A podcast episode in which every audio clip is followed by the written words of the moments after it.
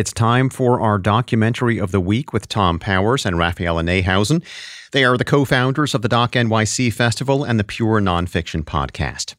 Thom has this week's pick. My guest tonight is Jonas Mekas, who was first of all a poet before he was a filmmaker. Jonas Mekas was a Lithuanian immigrant who had a far reaching influence on New York's film scene for several decades.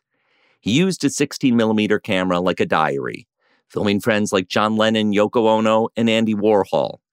He describes his approach in a new documentary about his life called Fragments of Paradise. I'm not documenting reality. That doesn't interest me, but I, I'm celebrating reality. Mekas championed the careers of other groundbreaking directors by distributing their work and writing a film column in the Village Voice. In 1964, his underground screenings were raided by police for obscenity. Filmmaker Ken Jacobs was there.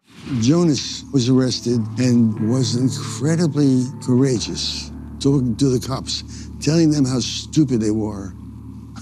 I thought he was going to get us killed, or at least we were going to leave there without teeth. Martin Scorsese remembers that era when New York's film scene felt revolutionary.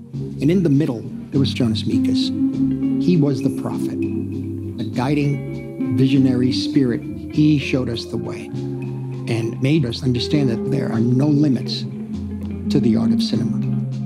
Mekas died in 2019 at age 96, but his legacy lives on at New York's Anthology Film Archives, and he remains a patron saint to all festival programmers.